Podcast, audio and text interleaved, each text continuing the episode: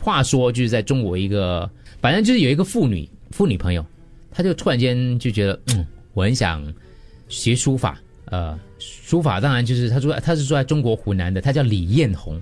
李艳红姐姐呢，她生在农村，教育程度呃不高，可是呢，她却非常喜欢写书法，不知道为什么她却写书法。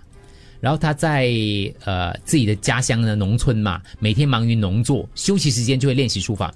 她的丈夫就她爱人觉得哇，我的爱人这样喜欢写书法，就帮她打造了一间简陋的红砖工作室，让她在里面写书法。你可以想象那个话题吗？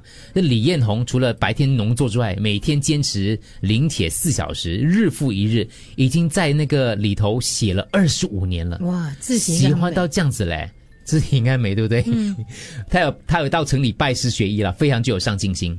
然后农村里的居民就觉得说，吃饱没事干呐、为什么没这样写呢？就是这个字体了。OK，大家可以想、可以想象，很美啊。他以颜体为主要写作风格，得得到外界的关注。然后有了这样子一个经验之后，开始他就开始卖他的字了，一个字大概卖一百人民币左右，哇，一个字我就二十块新币左右啦。嗯，就帮人家题字啦。他就成为了网络平台当中的非常有名的农村女书法家。那写的美啊，没有？嗯，就这个精神很不错啊，对对对对而且他爱人又支持他。你喜欢一个东西，可以这样一直孜孜不倦的学二十五年的，很厉害。嗯，但是有一个小插曲，他这个新闻上呃这个社交媒体之后呢，就有一个书法家就嗤之以鼻。书法虽然可以自成一家，你可以成你自己皇家、朱家、whatever 家自己写的嘛，我我融合了各大家之类的。他说那个书法家一个评论就是他说，其实哦，心中有墨水的人写出来的字才是有内涵的。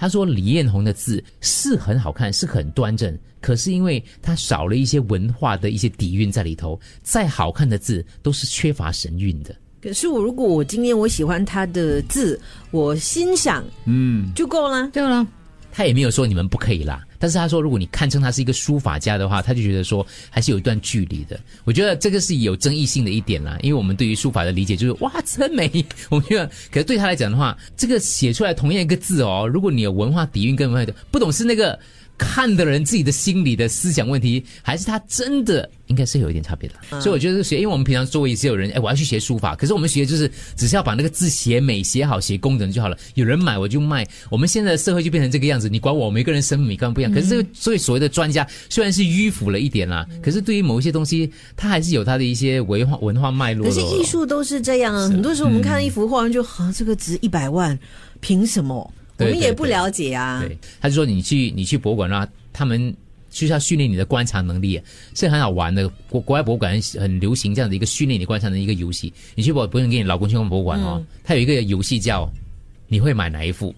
哦，我们常常会在那边的，我们就会站在一幅画面前，我就你觉得他在画什么？啊，就开 开始讲故事。对，我们常会这样子，你们你还知道是一层啊。可是那个那个游戏观察游戏，我觉得还蛮有趣的啊。就你可以跟你老公比赛，你会买哪一幅？为什么？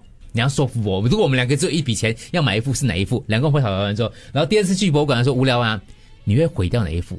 就你觉得哪一幅哦？烂到要毁掉它鸡蛋糕应该拿下来毁掉它，你会投哪一票的？他就玩这个游戏，他说其实这种是增加你的观察跟磨练跟讨论的。我除我除了刚刚逆道问题，我也会跟我老公，我们就会想，你觉得他在画这幅画的时候在想什么？哇，对，我有一次去德国，讲过我去拜访我朋友啊，蹲在那住在那地方嘛，他就带我去一个当地博运不错了。哦，很有名的博物馆，那个美术馆进去了。然后他讲说他已经来过 N 次了。他讲我拿了一本书来，我在那边做咖啡座那个地方，我大概看，我觉得给你半天，你不要看这样久可以吗？早上十点进去的话，我做到两点了，我们就是吃午餐了。我讲 OK，十点等了四个小时，OK OK，我就进去了。你十点半就想出来。不是他咖啡还没有到桌上，我已经出来了。